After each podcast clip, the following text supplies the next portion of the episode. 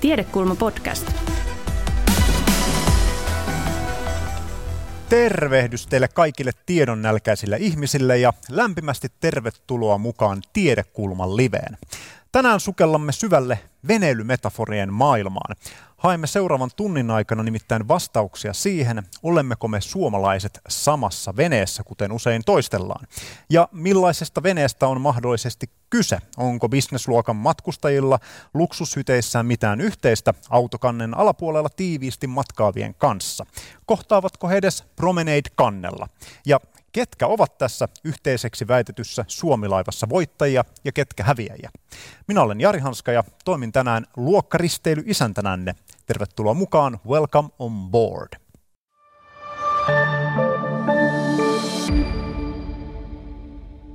No, nyt riittää venevertaukset tältä erää ja mennään asiaan. Suomalaisen yhteiskunnan eriytyminen on puhuttanut viime vuosina varsin kiivaasti. Jakolinjoista, empatiakuiluista ja niiden olemassaolosta käydään paljon keskustelua. Tänään näistä teemoista on keskustelemassa kolme Helsingin yliopiston huippuasiantuntijaa. Kaupunkiteologian professori Henrietta Grönlund, viestinnän professori Anu Kantola ja sosiaalihistorian apulaisprofessori Sakari Saaritsa. Tervetuloa kaikille. Suomessa on tosiaan O E C D-maiden toiseksi alhaisin köyhyysaste, viidenneksi pienimmät tuloerot ja Suomi on maailman kolmanneksi tasa-arvoisin maa.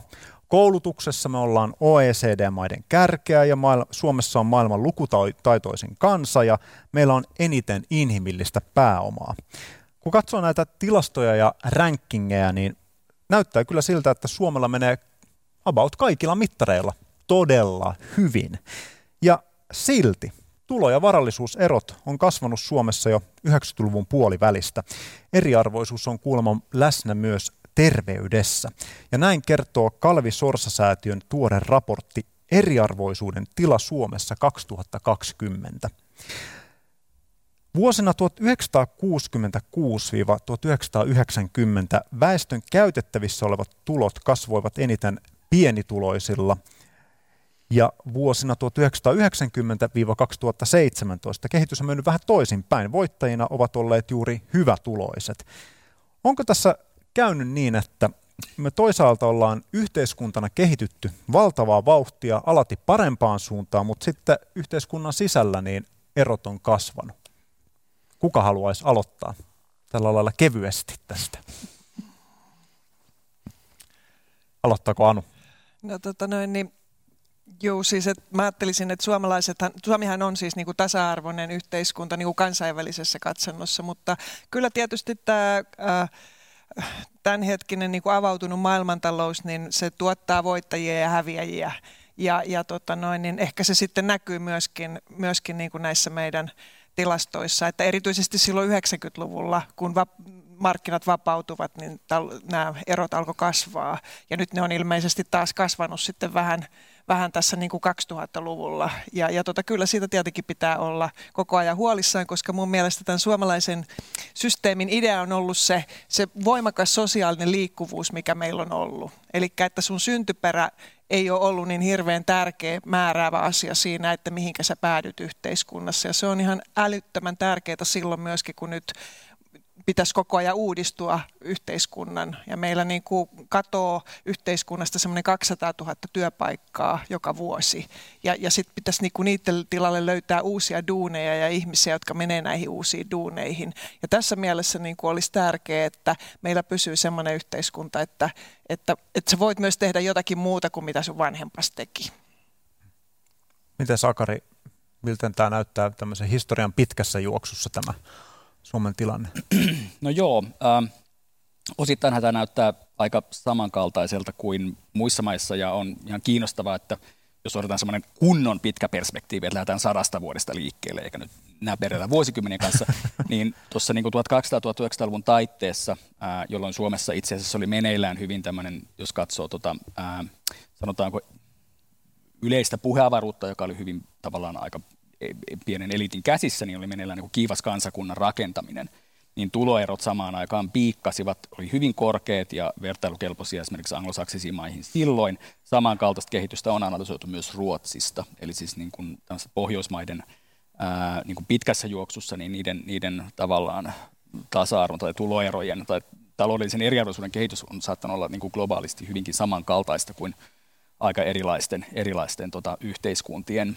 Ähm, ja kyllähän siis tämä niin kuin tuloerojen kaventuminen, ka- kaventumisen ja sitten uudelleen kasvamisen ajoittuminen ja, ja varallisuuserojen, niin, niin aika, aika yhdenmukaista on ollut monissa osissa maailmaa nyt, nyt sitten, siis niin kuin kuten Pikettinkin työ on tuonut esiin, äh, mutta Suomessa tämä kehitys nyt ei kyllä ole ollut niin, niin yksikäsitteistä ja kärjistynyttä kuin monissa muissa paikoissa, kuten esimerkiksi Yhdysvalloissa. Mikä on kiinnostava näkökulma, vaikka tämä nyt on niin kuin kehystetty kansallisesti tämä keskustelu, ovatko mm. suomalaiset samassa veneessä. Sitten siinä tulee tietysti kaikenlaisia kysymyksiä, kuten, kuten se, että kuka, kuka on suomalainen ja, ja miksi kysyt. Mutta niin, tota, ää, sit jos, siis meillähän on ollut myös merkittäviä tarkasteluja, joissa on yritetty katsoa maailman väestön aseman muuttumista niin kuin tämän uusimman globalisaation aikana, ja tota toi ää, niin sanottu ää, Branko Milanovicin niin sanottu nör, norsukäyrähän taas on niin kuin viitannut siihen, että globaalisti monet pienituloiset ovat itse asiassa hyötyneet paljon, ja, ja se, se, se osa, joka niin kuin on, on jäänyt jälkeen, joka näkyy näissä meidän niin kuin käyrästöissä, niin tota, joka, tai joka, on, sanotaan, joka ei ole edistynyt yhtä paljon ää, niin tulo, tulojen kasvun suhteen, niin tota, on kuitenkin globaalisti erittäin hyvä osasta. Mutta koska politiikkaa tehdään valtioyksiköiden sisällä, niin sitten sit sit niinku, sit keskustellaan eri tavalla, ja sillä on erilaisia seurauksia. Miltä, Henrietta, sun korviin kuulostaa tämä? Tota, onko, onko esimerkiksi Suomen tota noin, niin heikoimmassa asemassa olevien tota, suhteellinen tilanne kuitenkin varsin hyvä? Niin, riippuu varmaan, varmaan mihin vertaa, että tässä tuli nämä makronäkökulmat tietysti, tietysti kattavasti ja, ja niin kuin hyvin, mutta että jos katsotaan, että ollaanko samassa veneessä tai, tai jos makronäkökulmasta näyttää, että me ollaan maailman onnellisimpia ja, ja niin kuin maailman tasa-arvoisimpia, niin eihän se sitten kuitenkaan koskaan ole se koko kuva. Että sitten kun me mennään sinne mikrotasolle ja niihin marginaaleihin ja katsotaan, yksi näkökulmahan on katsoa, katsoa tätä niin kuin onnistumista siitä näkökulmasta, että miten huolehditaan niistä, joilla menee kaikkein heikommin. Ja jos me nyt katsotaan sitten vaikka hoivaa tarvitsevia ikäihmisiä, joilla ei ehkä ole varallisuutta tai lastensuojelua tai, tai vaikka huumeiden käyttäjiä, niin kyllähän siellä on sitten sellainen, sellainen vene, jota, jota muualla kyllä ei, ei oikein tunneta.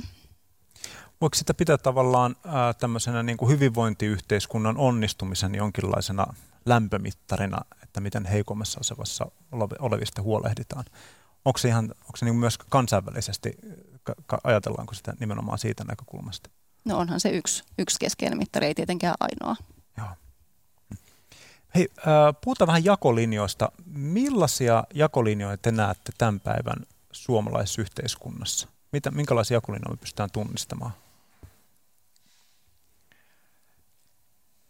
No mun mielestä suomalaiset itse asiassa on aika maltillisia. Et jos katsoo niinku tutkimuksia, niin, niin, tota noin, niin täällä ei ole semmoista kovin järkyttävää polarisaatioa, vaikka nyt kauheasti puhutaan, että on polarisaatio. Mutta, mutta esimerkiksi nyt, jos otetaan vaikka kaikista kovin kysymys, eli tämä suhtautuminen niinku maahanmuuttoon, niin, niin tota, eihän siihen Suomessa niin kuin sillä intohimoisen kriittisesti suhtaudu kuin ehkä viidesosa niin kuin tutkimuksissa. Et suuri enemmistö ottaa aika rauhallisesti.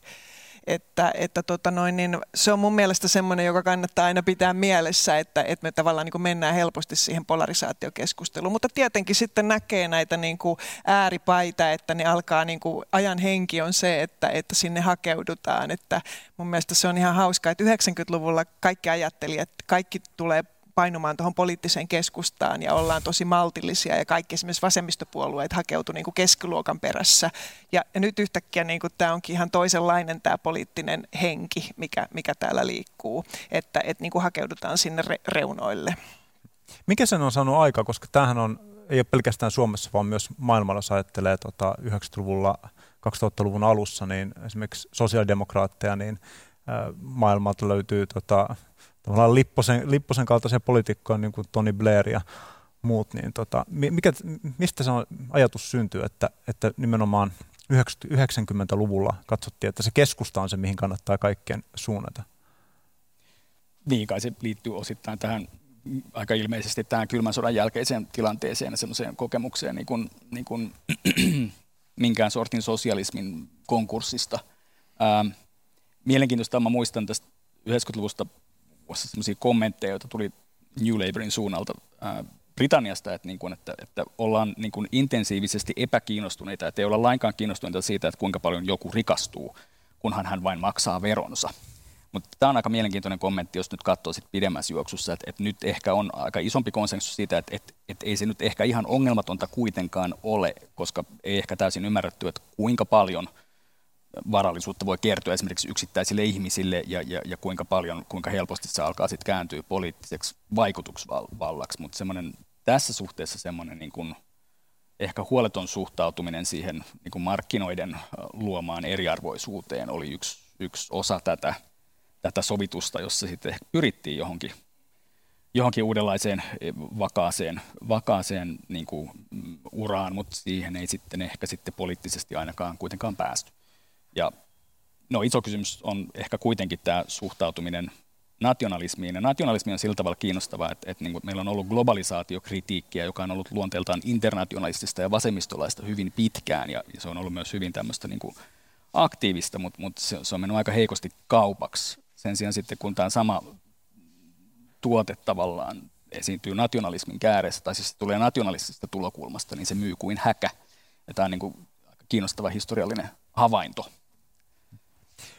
Tota, vähän tästä, tästä sivuten, niin onks meillä, miten, miten te ajattelet tämmöistä, äh, itse huomannut, että aika paljon on tämmöistä yhteisöllisyyspuhetta Suomessa, niin tota, onko sille katetta? Ollaanko me Voidaanko sitä ajatella, että suomalaiset on samassa veneessä, vai onko tämä jonkinlainen tämmöinen poliittinen niin kuin projekti ää, puhua tämmöisestä yhteisestä veneestä?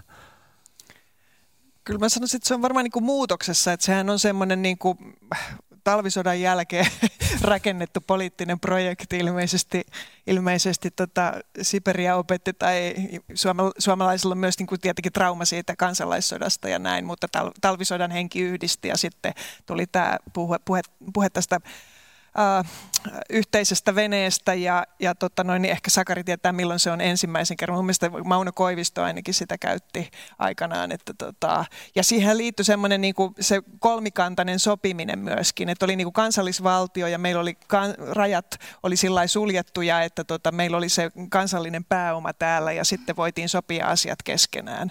Ja, ja nythän se tietenkään ei enää käy, mutta että kun Suomessa on näitä puolueita aika lailla, niin, niin mun, mä en oikein niin kuin näe mitään muuta mahdollisuutta tämmöisellä pienellä maalla muuta kuin, että varmaan se tulee kuitenkin, että täytyy yhdessä niin kuin koittaa sopia, että mitenkä näitä asioita järjestettäisiin. Ja mä luulen, että se on ehkä sitten tulossa vähän niin kuin poliittisesti myös tässä takaisin, koska usein käy niin, että kun sulla on yhteensuuntainen, että on kovaa niin kuin polarisaatio, niin sitten jossain vaiheessa kyllästytään siihen, että no ehkä tässä pitäisi kuitenkin niin kuin sopia asioita.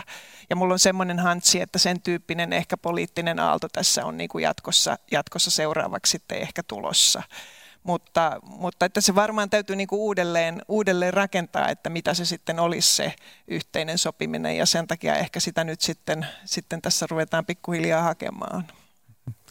Miltä tämä Anun näkökulma kuulostaa? Haluatko jompikumpi?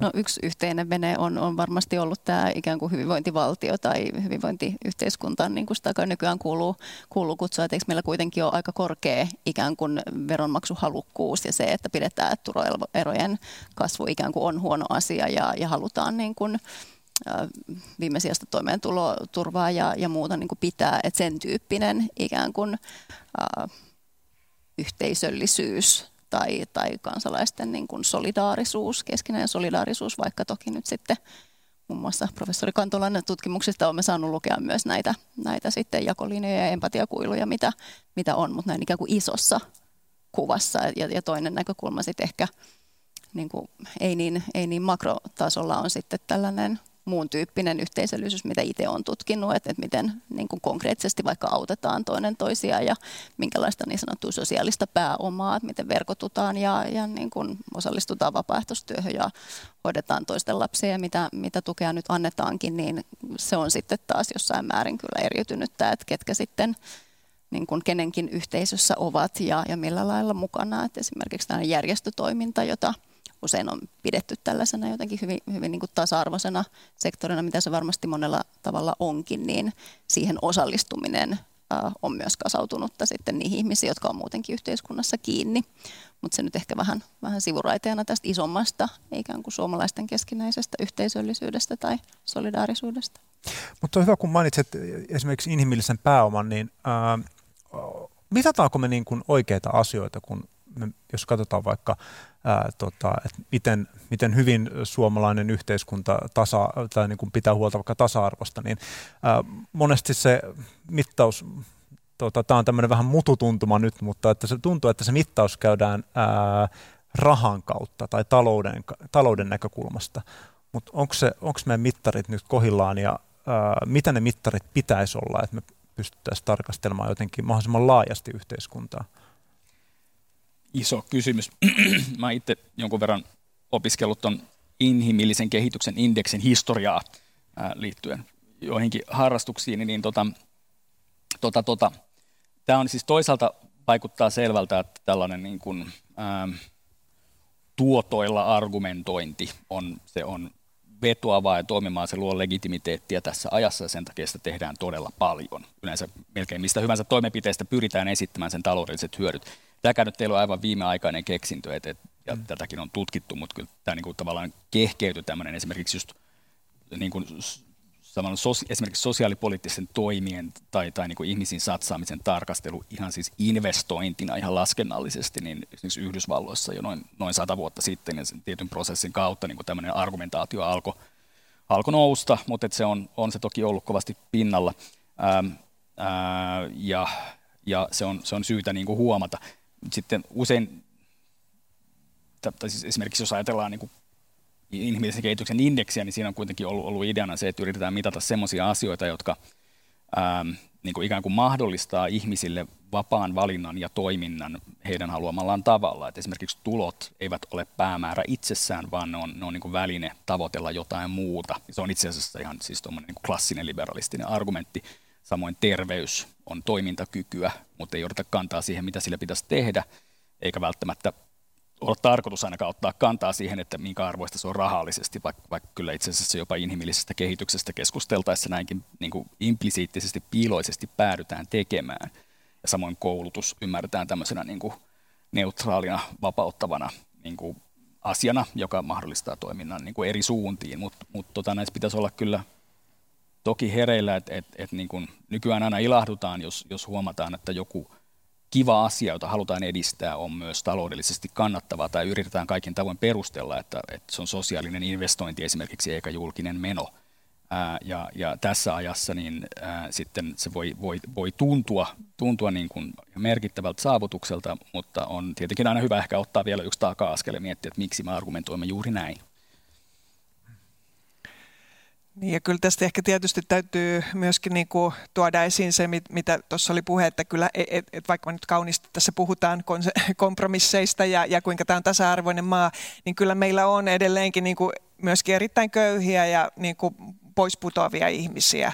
Ja, ja tota, mutta ehkä se on nykyisin niin, että me ei ihan niin kuin hahmoteta tarkkaan, että mitä siellä oikein tapahtuu. Että esimerkiksi ää, pienituloisuudessahan usein on se työttömyys isoin syy, että miksi ihminen putoaa pienituloiseksi, mutta sitten siellä työttömyydessä on hyvin erilaisia tarinoita, että et esimerkiksi siellä on näitä vanhempia työttömiä, jotka on niinku väärässä ammatissa olleet koko ikänsä, eli meillä häviää tosi paljon sellaisia niinku, ää, erityisesti miesten sellaisia perusduuneja, niin niitä katoo ja sitten sieltä putoaa työttömiksi yli viisikymppisiä miehiä, jotka on tehnyt jotakin hommaa koko ikänsä ja ihmettelee, että mitä, he, mitä heidän sitten pitäisi tehdä.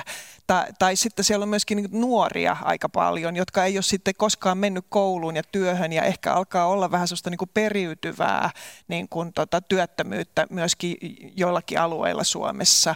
Ja, ja nämä niin kuin vaatisivat sellaista niin kuin ymmärtämystä, että, että pitäisi niin kuin nähdä sinne kuplan sisälle. Ja sitten tietenkin myöskin tämmöisiä niin kuin väliinputoja ihmisiä, joilla, joilla voi olla. Mä, mä en ole sillä, sä tiedät varmasti paremmin, mutta siis, siis sillä tavalla, että, että on elämä aika rankkaa, on joku vaikka vammaisuus tai, tai tämmöinen niin kuin handicappi tai muu, ja, ja tota noin, niin ei vaan toimi, tai sitten niin kuin lastensuojelun puolella. Että ei tämä nyt sillä tavalla mikään niin kuin unelma, unelma, unelmamaa tai paratiisi ole, että kyllä meillä edelleenkin niin kuin on paljon tehtävää siinä, että me saataisiin ihmiset mukaan tähän kaikki, tähän samaan veneeseen.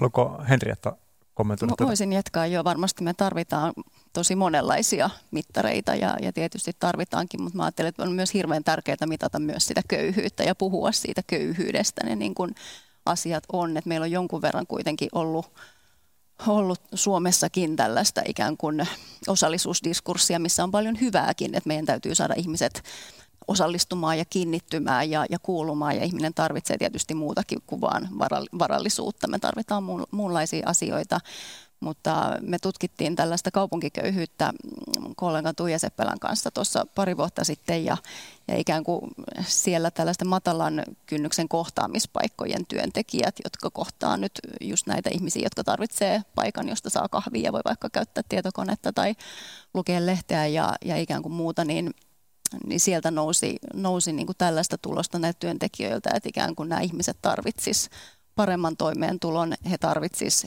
rahaa, he tarvitsis työtä, mutta ikään kuin heidän palvelu, heidän pitää osallistaa ja tarjota sitä osallisuutta ihmisille, jotka tarvitsis sitä työtä. No työkin voidaan nähdä osallisuutena, mutta jos mä nyt kärjistän vähän, niin ikään kuin tarjotaan askartelua, kun ihminen tarvitsisi toimeentuloa, että ajatellaan, että kun me saadaan ihmiset niin kuin mukavaan yhteisölliseen toimintaan, että ikään kuin se olisi se ratkaisu, mutta se ei, ei yksinään riitä, että meidän täytyy puhua kyllä myös niistä tuloeroista ja, ja toimeentulovajeista.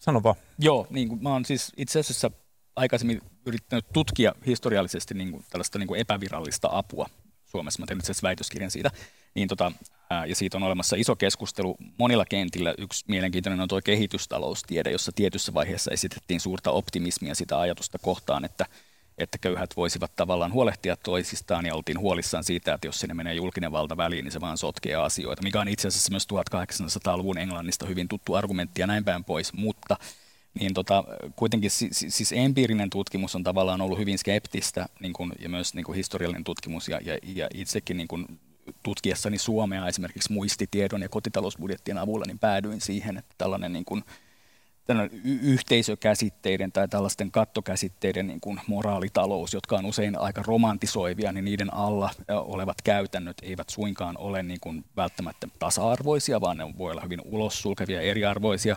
Ne voi toimia hiukan paremmin sellaisten ihmisten kohdalla, jotka on valmiiksi vähän paremmassa asemassa, jotka pystyy esimerkiksi vippailemaan toisilleen rahaa.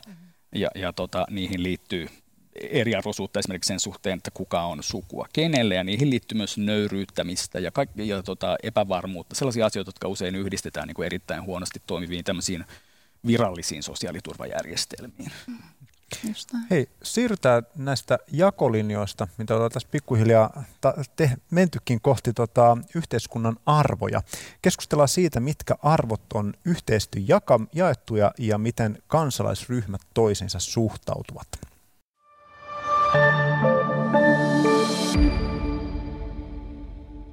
Ja tässä yhteiskunnan jakolinjojen ruotivassa keskustelussa mukana ovat kaupunkiteologian professori Henrietta Grönlund, Grönlund, viestinnän professori Anu Kantola ja sosiaalihistorian apulaisprofessori Sakari Saaritsa. Professori Juho Saari kirjoittaa viime vuonna ilmestyneessä Hyvinvointivaltio eriarvoistuneessa yhteiskunnassa raportissa, että Suomessa suurimmat jännitteet on tällä hetkellä syntyperäisten suomalaisten ja maahanmuuttaneiden välillä. Mutta lähes yhtä suuret jännitteet löytyvät niukkuudessa elävien ja hyvin toimeen tulevien välillä. Mistä tämä löydös teidän mielestä kertoo? Kuka haluaa ottaa ensimmäisen puheenvuoron?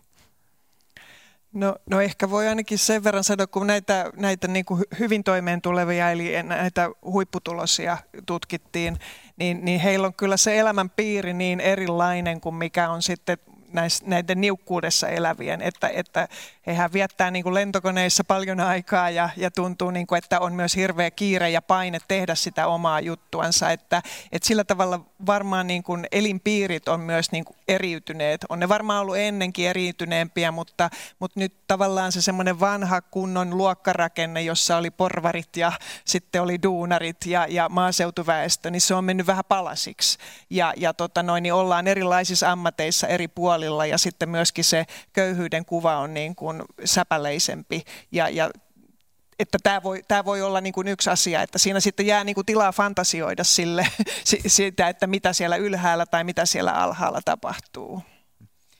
Joo, tota, täytyisi perehtyä tähän raporttiin. Tämä on mielenkiintoista, koska jotenkin intuitiivisesti tulee mieleen, että, että itse asiassa tässä niin kuin maahanmuuttovastaisessa politiikassa on kyllä aivan olennaisesti kysymys vihasta nimenomaan niin kuin suomalaisten välillä. Eli, eli tota, et, et hyvin usein niin kuin ne kovimmat Kovimmat väännöt ja aggressiot tuntuu olevan, olevan tota, ikään kuin ma- maassa ja olevien tai, tai, tai kantaväestön niin kuin niiden osien välillä, jotka on sitä mieltä, että, että, että maahanmuutto on, on, on ok ja suotava, ja niiden välillä, jotka sitten ovat erittäin jyrkästi sitä vastaan.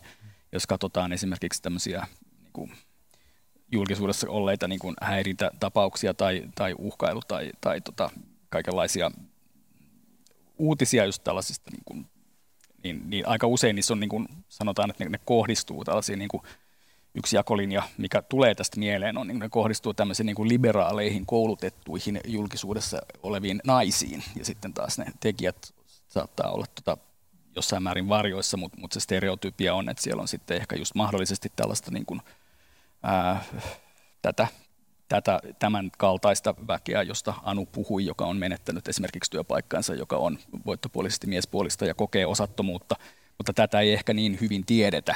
Onhan kyllä ollut myös esillä sen, että siellä on, se, että siellä on takana ihan tota kelpo keskiluokkaista väkeä, mm. joka niin kuin sitten joutuessaan päivänvaloon sitten räpyttelee silmiään ihmeissään, että mitenkä tässä nyt näin kävi myöskin. Mm.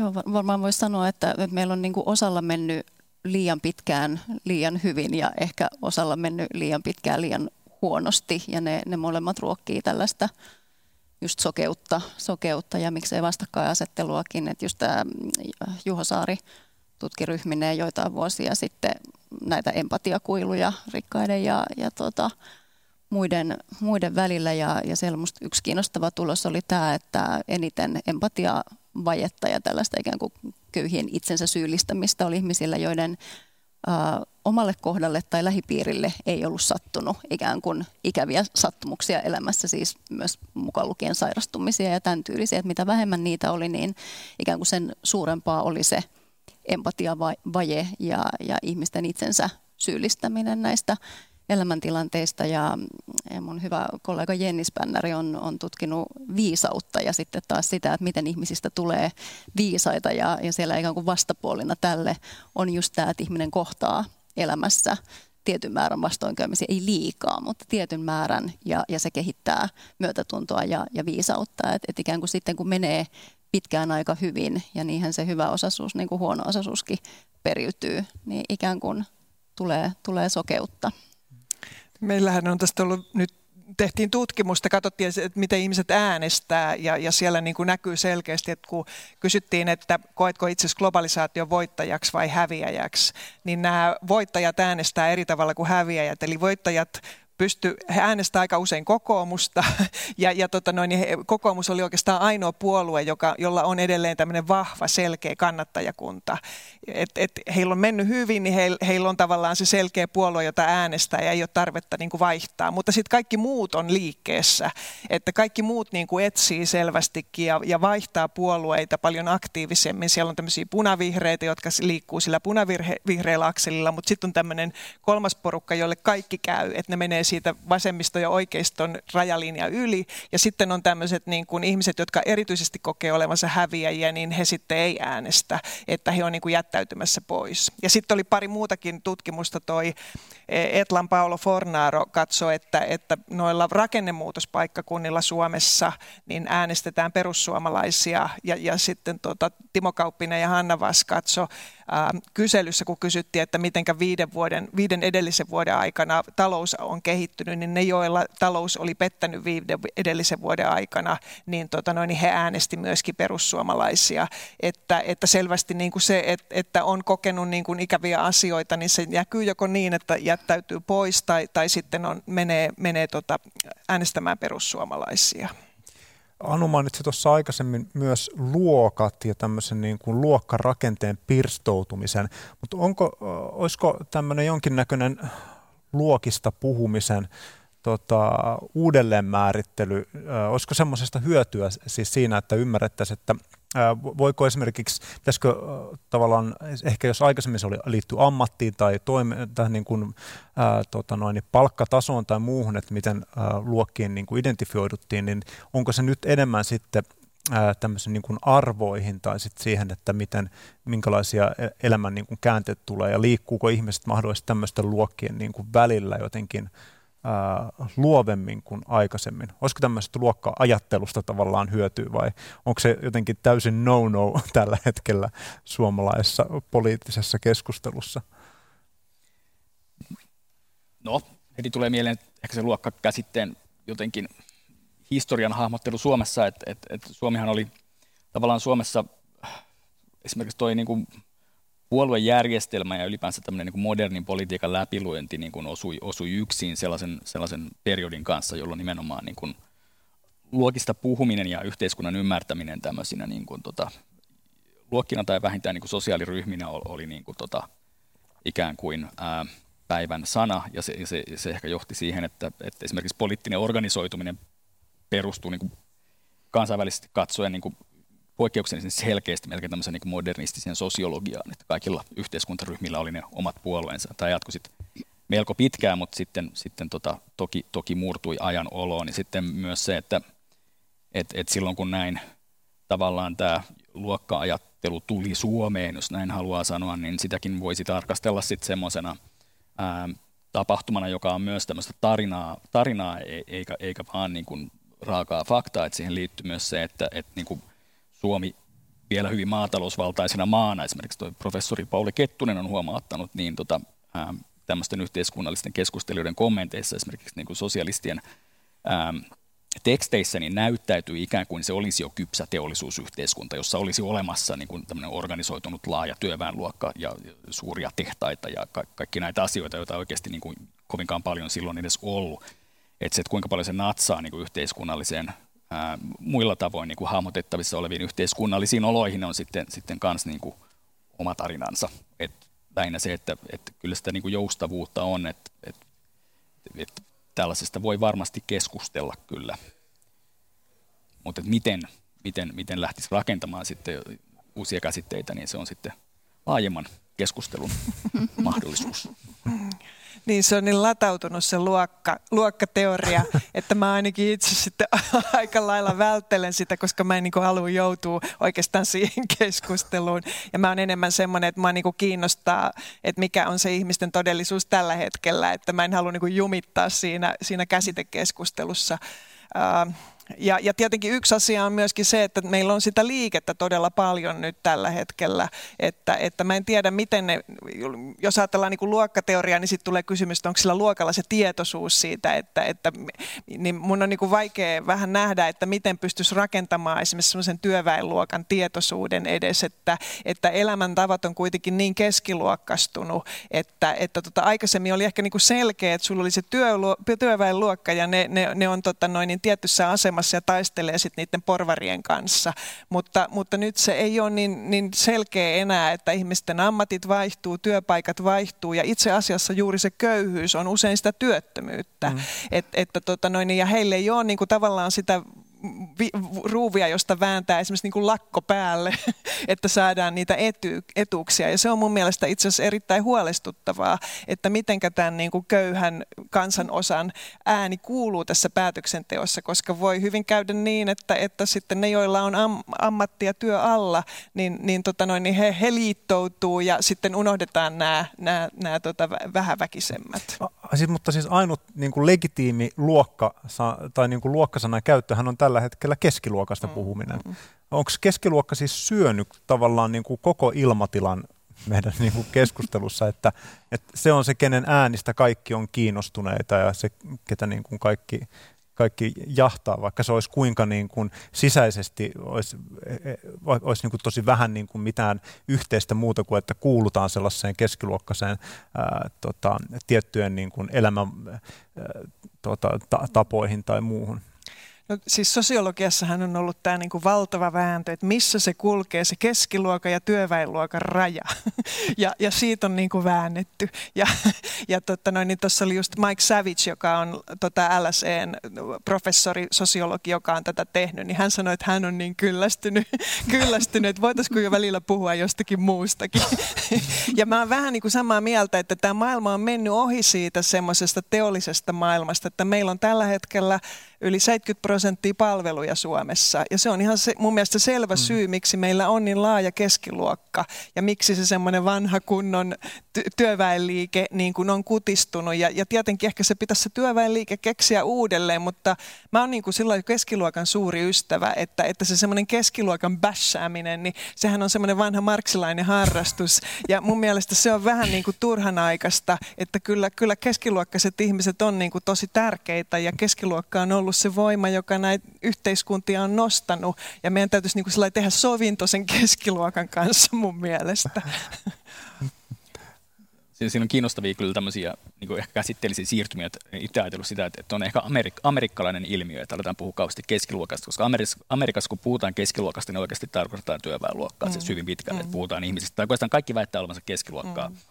enemmän tai vähemmän, mutta, mutta niin keskiluokkaan kuuluu tyypillisesti just niin tällaisissa työntekijäammateissa olevat palkansa, että puhuitsestaan, niin ei puhuitsestaan mm. työväenluokkana, vaan, vaan siis, että se on, et, et ehkä tää, tässä on vähän tätä. Mutta sitten joku aika sitten kyllä tuli vähän semmoinenkin tunne poliittisesta keskustelusta, että, että nimenomaan kyllä, kyllä niin kuin työväenluokkaa kovasti etsittiin, että kaikki, kaikki etsi niin kuin teollisuustyöntekijä miehiä ja eri puolueet pohti, että minkälainen johto niillä pitäisi olla, että voisivat heitä houkutella ja, ja, ja miten toiset puolueet onnistuu siinä paremmin kuin toiset. Ja Ja sekin kyllä sitten vei happea erinäisiltä muilta ryhmiltä, jotka olisivat voineet ansaita huomiota myös.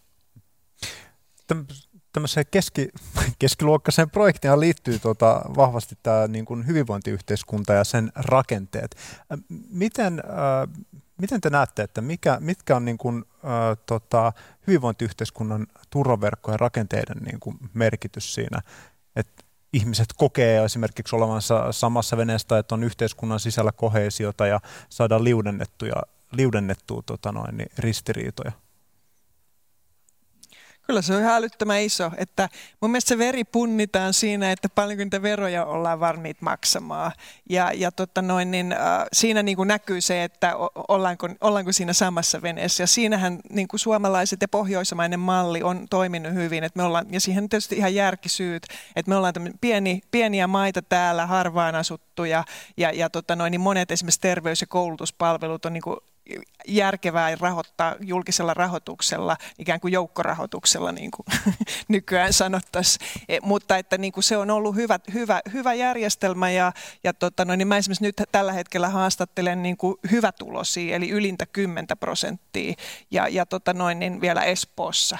Ja, ja, tota, ja he on kyllä niin kuin hyvin hyvinvointivaltion kannalla, ja monet juuri esimerkiksi yrityksissä olevat asiantuntijat, johtajat sanoivat, että se on niin loistava systeemi, kun sulla on niin niin edullinen koulutus ja sulla on edullinen terveydenhuolto, että kun hän on ollut ulkomailla, niin he on nähnyt, kuinka paljon se maksaa siellä. Että, että tämä on niin kuin sillä tavalla ollut niin kuin monille luokille ja erityisesti keskiluokalle tämä hyvinvointivaltio niin on ollut ihan, tai on edelleenkin varmasti niin kuin ihan hyvä diili. Mm. Tota, Henrietalle kysymys, kun sä oot äh, tutkinut näitä äh, vapaaehtoistoimintaa, niin mikä, mikä sen rooli on sitten tässä niin kuin hyvinvointivaltio, tai hyvinvointivaltion sisällä sitten?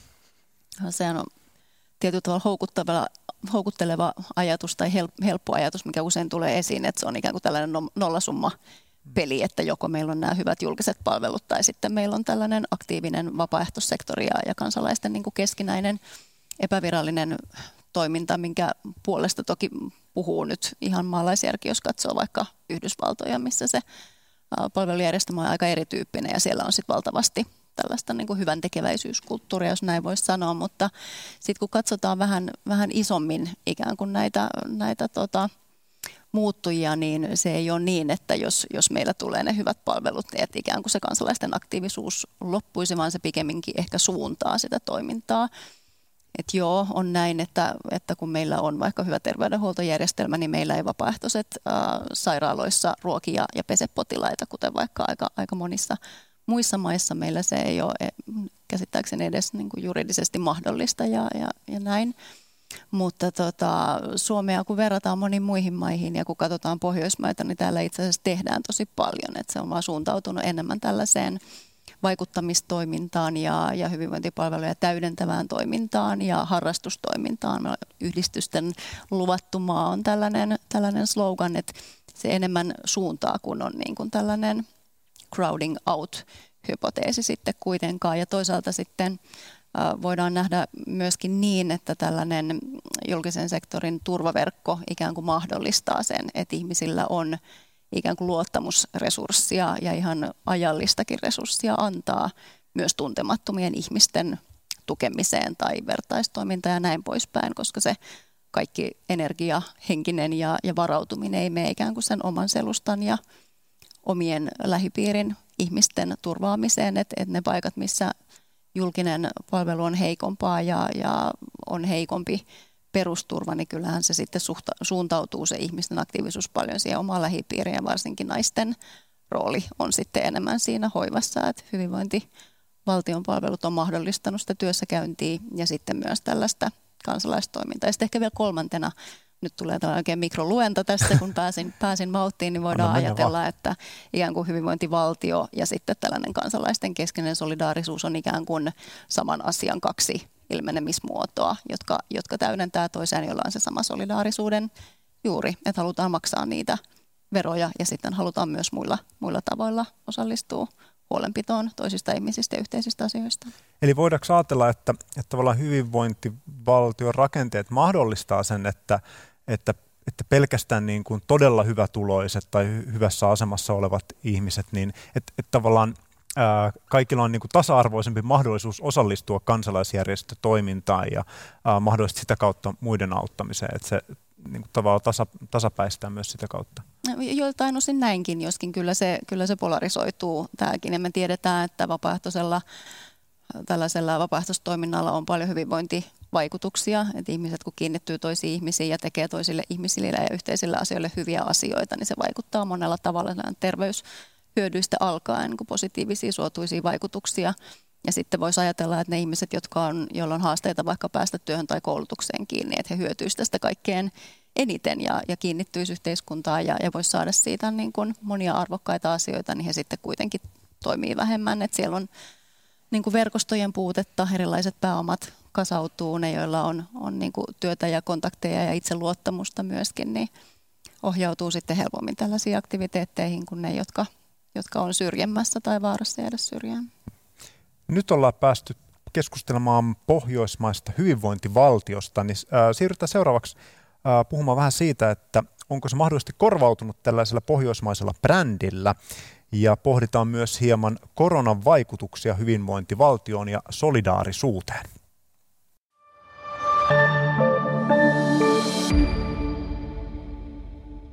Akatemiatutkija apulaisprofessori Johan Strang Helsingin yliopiston Pohjoismaiden tutkimuksen keskuksesta kertoo seuraavaksi näkemyksensä pohjoismaisesta hyvinvointiyhteiskunnasta. Pohjoismaisesta hyvinvointimallista on tullut tärkeä osa Suomen identiteettiä ja maabrändiä, mutta kun Kaleva Sorsa-säätiö pari viikkoa sitten julkaisi eriarvoisuusraportin, media totesi, että Suomi ei ole enää pohjoismainen hyvinvointivaltio. Minä pelkään, että pohjoismaisesta mallista on tullut äh, kulttuurinen ilmiö, äh, sitä ymmärretään kulttuurisena ilmiönä ja sitä tuoteistetaan brändinä. Ja että tämä on niin kuin ikään kuin irrottanut pohjoismaisen hyvinvointimallin äh, politiikasta, talous- ja sosiaalipolitiikasta. Tänään pohjoismaisen mallin vankkaimmat kannattajat tulevat liberaalista oikeistosta, Fredrik Reinfeldt tai äh, Juhana Vartiainen tai Risto E. J. Penttilä, joka viime vuoden raportissaan The New Nordics määritteli Pohjoismaita äh, taloudellisen liberalismin pitkän linjan vankkaina kannattajina. Pelkään myös, että nämä kulttuuriset selitykset tai määritelmät pohjoismaisesta hyvinvointivaltiota valtiosta ikään kuin äh, tekevät siitä kansallisen D N A-jutun, että se on osa meidän D N A:ta, jota jotenkin ulkomaalaiset eivät voi pysty äh, omaksumaan. Olisiko siis korkea aika palata johonkin poliittiseen määrittelyyn pohjoismaisesta hyvinvointivaltiosta, joka kuitenkaan ei ole nostalgisesti taaksepäin katsoava? Ja näin tuumi siis Johan Strang. Ja täällä keskustelussa mukana kaupunkiteologian professori Henrietta Grönlund, viestinnän professori Anu Kantola ja sosiaalihistorian apulaisprofessori Sakari Saaritsa. Mitäs ajatuksia Strangin tulkinta teissä herätti? Pitäisikö palata tämmöiseen poliittisempaan pohjo- pohjoismaisen hyvinvointiyhteiskunnan tai hyvinvointivaltion määritelmään? No, siis jos katsoo tavallaan hyvinvointivaltion historian tutkimusta, jota on melko paljon, niin siinä on niin eri, eri linjoja, mutta, mutta kyllä, kyllä niin kuin sen, sen nousua on nimenomaan hahmotettu myös tämmöisen hyvin konkreettisten tavallaan poliittisen talouden kamppailujen kautta, jotka liittyy ihan tiettyjen järjestelmien syntyyn, vaikka lapsilisien tai, tai, tai tota niin, tota, ä, työttömyysturvan tai näin päin, ja joihin liittyy myös niin kuin, niin kuin sit paljon konflikteja ä, sen sijaan, että kaikki kumpuaisi vain jostakin ä, ajattomasta, sanotaanko vaikkapa luterilaisesta eetoksesta. Et sit toki on myös tämmöistä niin kuin, ä, kulttuuris-diskursiivista tarkastelua myös harrastettu paljon, mutta tavallaan jos Jos, jos tämän hyvinvointivaltion historian ää, kuvaa oikein, niin kuin talous- ja sosiaalipoliittisen historian, niin, niin kyllä se niin kuin, kyllä niin kuin poliittinen ja taloudellinen olio on, eikä myöskään mikään, mikään ää, omaleimaisesti suomalainen keksintö missään nimessä, eikä oikeastaan edes pohjoismainenkaan, että hyvin monet järjestelmät on niin kuin tavallaan tulleet, omaksuttu muualta usein esimerkiksi Englannin kautta ensin Ruotsiin ja sitten Suomeen, mutta, mutta, mutta keskustelu, keskustelu nimenomaan esimerkiksi sosiaalipolitiikasta on ollut hyvin kansainvälistä alusta alkaen, jo tuhatkahdeksansataaluvun lopulta alkaen, ja, ja tota, politiikan suunnittelu on myös tyypillisesti lähtenyt liikkeelle kansainvälisestä vertailusta, ja se on ollut siinä sisällä. Että, mutta et, siis hyvä pointti sikäli, että, että toki että jos, jos hyvinvointivaltio määriteltäisiin jonkun tällaisen paikallisen kulttuurin oma, omintakeisena ilmauksena, niin sen jälkeen keskustelu sen esimerkiksi omaksumisesta mallina jossain muualla olisi vaikeampaa. Mm. Mitä mieltä? Se on jännä, koska siis hyvinvointivaltiohan Suomessa oli pitkään ihan no-no, että, että sitä, sitä pidettiin niinku huonona asiana, siitä ei kauheasti puhuttu syystä, että se oli ruotsalainen keksintö, niin eihän nyt semmoista voida. Ja, ja myöskin tietenkin se oli myös määrällisesti niinku, tai tasoltaan niinku paljon heikompi kuin Ruotsissa esimerkiksi, että se oikeastaan niinku kahdeksankymmentäluvun lopulla alkoi saavuttaa Ruotsin tasoa ja sitten tuli lama yhdeksänkymmentäluvulla, että se romahti taas. Että, että tota, se ei ole niinku sillä tavalla, jos, että jos, jos Totta noin, niin ajatella, että pitäisi palata jonnekin menneeseen siinä mielessä, niin se ei ole niin kuin hyvä. Että mä esimerkiksi katsoin hallitusohjelmia, niin Suomen hallitusten ohjelmissa hyvinvointivaltio ennen kaksituhattaluvun esiintyi kaksi kertaa. Ja, ja tota noin, niin, äh, silloinhan esimerkiksi yhdeksänkymmentäluvulla niin demarit peruutti, että he ei halunnut puhua koko hyvinvointivaltiosta, ja sitten Lipposen hallitukset alkoi puhua hyvinvointiyhteiskunnasta, koska valtio oli niin ruma sana. Mutta sitten tuli Jyrki Kataisen hallitus, joka reväytti tämän keskustelun kaksituhattaluvulla, ja siellä oli yhtäkkiä hyvinvointivaltio monta kertaa hallitusohjelmassa. Ja, ja tota noin, ehkä siinä niin kuin vähän on sama, mitä, mitä tässä oli, että siitä on tullut vähän semmoinen brändi, että siitä on tullut semmoinen tietysti poliittinen käsite, joka, joka, joka tota yhdistää kaikkia. Ja se on niin kuin politiikassa hirveän käyttökelpoinen semmoisena käsitteenä. Ja, ja juuri niin kuin Sakari tuossa sanoi, niin se kuitenkin on ollut niin kuin tosi kovien poliittisten vääntöjen ja taistelujen tulos. Se on rakennettu pala palalta eläkejärjestelmä, koulutus ää, ja, ja tota sosiaaliturva. Ja edelleenkin siitä pitää tietenkin poliittisesti taistella, ja, ja kyllähän me sitä niin kuin todistetaan koko ajan, että, että siitä pitää vääntää, että et mikä se sitten oikeasti on, ettei se pääse lipsahtamaan tämmöiseksi kiva-kiva jutuksi. Mitä Henrietta tuumii? Jotenkin sama, samaan aikaan sellainen olo, että et, et aika voimakas keskustelukulttuuri on siitäkin, että ikään kuin hyvinvointivaltio ei ole enää mahdollinen, mikä nyt on ehkä vähän... Vähän sitten eri suuntaan kuin toi, että se on voimakas, voimakas brändi, että on myös sellainen, sellainen diskurssi, että ihan kivahan se olisi, mutta ei, ei meillä ole sellaiseen rahaa ja nyt tarvitaan jotain, jotain muuta, että en tiedä, ehkä tällaiset brändit kilpailee sitten keskenään. Niin, paljon puhutaan siis hyvinvointivaltion tai hyvinvointiyhteiskunnan niin kuin kriisistä, että onko meillä tähän varaa vai ei, niin miten te äh, hahmotatte sitä, että onko siinä kyse siis nimenomaan tämmöistä, niin kuin, että kriisi siinä mielessä, että meillä ei ole siihen varaa, vai onko se kriisi enemmän identiteettikriisi? Että mihin me halutaan niin kuin sitoutua? No, hyvinvointivaltio, hyvinvointivaltio on vissiin ollut kriisissä aika pitkään. Ruotsissa on järjestetty ainakin semmoista Välfärdsstat i brytningstid-seminaaria jo tuhatyhdeksänsataaseitsemänkymmentäluvun alusta asti. Itse kävin siellä kerran yhdeksänkymmentäluvulla. Siis tämä on kroonistunut. Tämä, no, joo, sillä voi olla aina eri syitä. Niin kuin tavallaan, että esimerkiksi hedelmällisyyden laskusta ollaan eri aikoina aina huolissaan, mutta ne syyt no. vaihtelee. Ensin se on maanpuolustus ja sitten se, sit se on hyvinvointiyhteiskunnan rahoittaminen ja näin päin pois. Et, tota, mut, mut, tota, niin, joo. Ähm, Tuntuu siltä, että on tapahtunut semmoinen siirtymä, jossa ihmiset on saatu, siis yleisökin on saatu seuraamaan nimenomaan valtion taloutta ää, niin kuin tämmöisenä keskeisenä ikään kuin itse asiassa hyvinvointiindikaattorina Suomessa ää, ehkä viimeisen kymmenen vuoden aikana voimakkaammin kuin, kuin aikaisemmin. Ja, ja tota, tämä ei, ei ole varaa, on kyllä, va- vaatii sitten ihan näyttöä. Ää, et, Sehän mikä on kiinnostavaa on tavallaan toisaalta niin kuin hyvin laaja spektri toimijoita yleensä sanoo aina pyrkivänsä pelastamaan hyvinvointivaltion tai yhteiskunnan. Se on perustelu oikeastaan lähes mille hyvänsä politiikkatoimenpiteelle nykyään. Kukaan ei sano, että se haluaa sen purkaa. Mm. Tämä on aika mielenkiintoinen tilanne, joka ehkä liittyy myös siihen, että sit jos, jos jostakin asiasta tulee tietyllä tavalla hegemoninen, niin sitten ehkä erilaiset toimijat alkaa suhtautua siihen eri tavalla ja miettiä tapoja, joilla esimerkiksi sen voisi saada toimimaan itsensä kannalta hyvin tai, tai voisi miettiä, että minkälaisen sen sitten haluaisi olla tai jotenkin toimii tavallaan, tavallaan sen, sen ehdoilla. Mutta et, et kyllä brändi joo, mutta sitä voisi kyllä miettiä myös semmoisena aika vahvana hegemonisena niin kuin asiana, jota niin kuin ei suoraan enää kukaan vastusta. Mutta sitten voidaan ehkä joskus kysyä, Vietnamin sodasta oli tämä kuuluisa anekdootti, että amerikkalainen upseeri sanoi, että kylä oli tuhottava sen pelastamiseksi, niin että onko tässä jotain jossakin tapauksessa samankaltaista? Joo, siis selkeästi on juuri tämä puhetapa, että, että tuota hyvinvointivaltio on pelastettava leikkaamalla. Että, mm. Mutta tietysti meillä mun mielestä siis on tämä työttömyys, joka on niin kuin kallista ja se on aika isoa. Ja sitten toinen on se ikärakenne, että, että väestö vähenee. Niin, ja, ja tota noin, niin kyllä mun mielestä ne on niin kuin sillä ihan oikeasti semmoisia niin kuin rahoituskysymyksiä. Sitten kolmas asia on tämä, että Suomi on jäänyt niin kuin taloudessa Ruotsille melkein kaksikymmentä prosenttia vuoden kaksituhattakahdeksan jälkeen. Ja sitten mä niin kuin mietin, että mitä siellä yrityselämän puolella tapahtuu.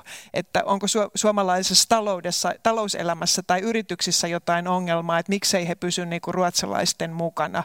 Että se on myöskin tietenkin tärkeää katsoa sitä, missä sitä rahaa tuotetaan. Että, että tota, siitä aika harvoin, harvoin puhutaan, että mikä on, että suomalaiset yritykset ei pärjää. Että onko meillä joku semmoinen jäykkyyttä siellä, kyky, että ei kyetä uudistumaan, ei pystytä niin kuin innovoimaan, että et, et mikä siellä, onko suljettu talous, onko kilpailun puutetta, että se on myöskin semmoinen tosi tärkeä alue, jota tässä pitäisi niin kuin katsoa. Hypätään hei tota, hyvinvointivaltion kriisistä koronakriisiin. Mm. Tota, äh, Henrietta, sä oot ollut mukana tutkimushankkeessa, jossa selvität, miten suomalaiset auttoi toisiaan äh, koronakriisin aikana. Miltä tämä tilanne on näyttänyt tutkijan silmin? Mitä pystyy täl, tässä vaiheessa tuota tutkimushanketta sanomaan? Joo, mulla on vasta, vasta Suomen tuloksia, että kerätään sitten muissakin maissa ja, ja on tietysti aika kiinnostava tällainen laboratorioasetelma, että meillä on eri maissa sama COVID, COVID-kriisi kriisi meneillänsä, mutta tuota, paljon suomalaiset on auttanut, suomalaiset auttaa paljon muutenkin, siis ne on niin valtavan korkeita nolvat, etteipä siellä Siellä niin kuin kauheasti muutoksia ikään kuin tuu, mutta tietysti se, että miten on autettu, että, että ikään kuin vapaaehtoistoimintaan osallistuminen on tietyltä osin näyttäisi vähentyneen, koska sitä ei ole voitu tehdä. On niin kuin monet asiat on, oli, oli keväällä, kun kevästä siinä kysyttiin, niin kiinni ja näin poispäin. Mutta sellainen tulos, mikä siellä oli aika kouriin tuntuva, joka on hyvin ymmärrettävä ja, ja yleinen tällaisissa kriisitilanteissa, on se, että hirveän iso osuus vastaajista kertoo, että heidän jotenkin tällainen auttamishalu ja, ja ikään kuin kiinnostus tällaisiin yhteisöllisiin arvoihin ja toisista ihmisistä huolehtimiseen on noussut. Et se oli jopa yli kaksikymmentä prosenttia, jotka koki, että heidän tällainen auttaminen oli muuttunut ja sitten hirvittävän iso osa ihmisistä vastaajista oli kirjoittanut avoimia vastauksia siitä, että millä tavalla. Eli haluttiin jakaa näitä kokemuksia ja sieltä nousi voimakkaasti tämä, tämä auttamisen arvo ja välittämisen arvo, joka, joka tällaisina kriisiaikoina usein nousee. Ja toki myös sen myötä, että, että ikään kuin pidetään niitä tarpeita esillä, että se on kaiken vapaaehtoistoiminnan ja hyvän tekeväisyyteen lahjoittamisen. Se ensimmäinen asia on, että tiedostetaan niitä, niitä tarpeita. Ja ehkä yksi sellainen, minkä vielä voisi vois nostaa, mikä minusta oli aika kiinnostavaa, että siellä kaksikymmentä, olisiko se kaksikymmentäkolme prosenttia vastaajista ilmoitti, että he on auttanut tällä tavalla, että he ei ole lunastanut palveluita, joita tuottaja ei ole pystynyt toimittamaan koronan vuoksi, että he on silti maksanut ravintolailtoja, konserttilippuja. Se on minusta hämmästyttävän korkea ja hyvin mielenkiintoisella tavalla sumeuttaa näitä ikään kuin auttamisen, hyvän tekeväisyyden, bisneksen rajoja, mistä meillä on kyllä muitakin esimerkkejä, vaikka niin kuin crowdfunding, jossa ihmiset voi hyvä, maailmaa pelastavia startuppeja rahoittaa ja ikään kuin toimii sijo- piensijoittajina, mutta se tulee lähelle hyvän tekemistä sitten muuten. Tämä on kiinnostavaa, että miten positiivisia niin kuin tavallaan tuloksia on nyt niin kuin tässä, tässä vaiheessa nähtävissä korona-osalta, kun ö, Helsingin yliopiston vetämässä tässä Bibu-hankkeessa, jota Anu tota noin, niin olet vetämässä, niin ö, siitä uutisoitiin, ö, että neljä kymmenestä suomalaista olisi valmis maksamaan lisää veroja, jotta koronakriisin aiheuttama lasku valtiolle saataisiin maksettua. Tota, tarvitaanko me aina jokin kriisi, että tavallaan ihmisten tämmöinen niin kuin äh, halu maksaa veroja tai muuten auttaa ja toimia, niin saadaan, saadaan tota heräteltyä? Haluatko Anu aloittaa vaikka? Joo, eikö se ole se klassinen juttu, mitä myös niin kuin valtiomiehet käyttää, että lähdetään sotaan, niin kansa yhdistyy, että, että se on se vanha kunnon konsti. Mutta tota, ky- kyllä varmasti, ja kyllä esimerkiksi tässä näki siis, että Eva, Eva oli tehnyt saman kysymyksen ilman koronaa, oli vaan kysynyt, että maksetaanko lisää veroja ihan samalla paneelilla, miltä me kysyttiin taloustutkimuksessa, niin, niin vuonna kaksituhattakuusitoista se oli kuusitoista prosenttia sanoi, ja sitten viime vuonna se oli kaksikymmentäkolme prosenttia, että nyt se oli pompannut sinne tämän koronan kanssa sitten sinne neljäänkymmeneen, että, että tota noin, niin se oli mun mielestä kuitenkin sillai ihan vahva osoitus, että koronalla on vaikutuksia. Toinen ongelma sitten voi olla se, että nämä tutkimukset, mistä mä äsken puhuin, niin, äh, tai en tiedä onko se ongelma, mutta siis näin, että, että ihmiset, jotka kokee kovia taloudessa, niin, tota noin, niin he sitten kääntyy usein populismin puoleen, ja tämä on ihan kansainvälinen havainto, ja mun mielestä nyt tulee niin kuin jännät, jännät paikat sitten, kun nämä kor- kun tämä kriisi pitkittyy ja sieltä tulee niitä häviäjiä, että tuleeko tästä semmoinen poliittista levottomuutta aiheuttava kriisi vielä, vielä entisestään, vai että tässä on vähän niin kuin kaksi jännitettä, että toisaalta tämä yhteishenki ja, ja sitten toisaalta niin kuin voi olla, että nämä häviäjät hermostuu, että katsotaan kuin käy. Sakari, saat tota noin, niin viimeisen puheenvuoron tähän, että kerro näin historian tutkijan näkökulmasta, että miten, miten kriiseistä tullaan ulos, että se yht, tai semmoinen yhteisöllisyys, mikä ehkä sitä ennen on syntynyt, niin pitääkö se kriisien jälkeen vai käykö tässä, niin kuin Anu sanoi, että, että mahdollisesti tota, lähtee vielä repivämmäksi poliittinen keskustelu esimerkiksi? Niin. Kriiseissä on ehkä se ikävä puoli, että ne kohtelee aina ihmisiä muut epätasa-arvoisesti sen lisäksi, että, että, että epätasa-arvoa on niin kuin muutenkin, että, että tosiaan ei tässä nyt ehkä niin samassa veneessä tämän koronakaan kanssa ole todellakaan oltu, että siinä on aika, aika paljon esimerkkejä, miten esimerkiksi valmiiksi huono-osaiset ihmiset tai siirtotyöläiset tai lapsiperheet tai pienituloiset tai mm-hmm. ihmiset työntekijäammateissa on, on huomattavan paljon, paljon vaikeammassa asemassa. Ää, historiallisesti on myös niin, että sitten tällaisten kriisien aikana voi syntyä ehkä uudenlaisia yhteisöllisyyksiä ja yritetään jotain rajoja ja yritetään toimia sitten parhaan mukaan, mutta, mutta valitettavasti usein huono-osaisiin kolahtaa sitten vielä, vielä kovempiin, kovemmin tai niihin, jotka eivät saa ääntään kuuluviin vielä kovemmin kuin muihin, muihin tällaiset. Ja sitten sit kriisin jälkeen niin kun tilanteesta riippuen ää, voidaan olla joko, joko enemmän tai vähemmän samassa veneessä. Ehkä tuohon voisi nyt vielä palata tuohon kysymykseen, onko meillä varaa hyvinvointivaltioon. Se on tietysti aika mielenkiintoista, jos ajatellaan edellistä hallituskautta ja sen aikaista diskurssia dramaattisine televisiopuheineen, jolloin meillä oli lähes fyysinen este velkaantua enää yhtään enempää. Meidän on pakko leikata koulutuksesta, jotta näiden lasten ei tarvitsisi maksaa tulevaisuudessa sitä velkaa, mitä heidän ei tietenkään oikeasti tarvitse muutenkaan tehdä, mutta joka tapauksessa tämän kriisin puitteissa yhtäkkiä tota, tämä maalitolppa liikkuu ja meillä onkin varaa hyvin, hyvin monenlaisiin asioihin ja, tota, ja samaan aikaan niin kun nimenomaan kansallisvaltio on tavattomasti voimaantunut. Tämä on aika, aika mielenkiintoinen, hyvin lyhyessä ajassa tapahtunut siirtymä sen suhteen, että mikä on mahdollista. Kyllä, tämä oli hyvä, hyvä päätös, päätössana. Tuota, keskustelu on tullut siihen pisteeseen, että on tullut aika kiittää meidän keskusteluita. Kiitos Sakari Saaritsa, Anu Kantola ja Henrietta Grönlund erinomaisesta keskustelusta. Tätä voisi jatkaa vaikka kuinka pitkään, mutta internetterissä tila loppuu ja me emme pysty striimaamaan sinne kuitenkaan loputtomiin tätä keskustelua. Ja kiitos kaikille kuuntelijoille myös. Toivottavasti tämä Tiedekulma live käynnisti teillä uusia ajatusprosesseja ja mahdollisesti jopa mursi vanhoja ja piintyneitä ajatuksia.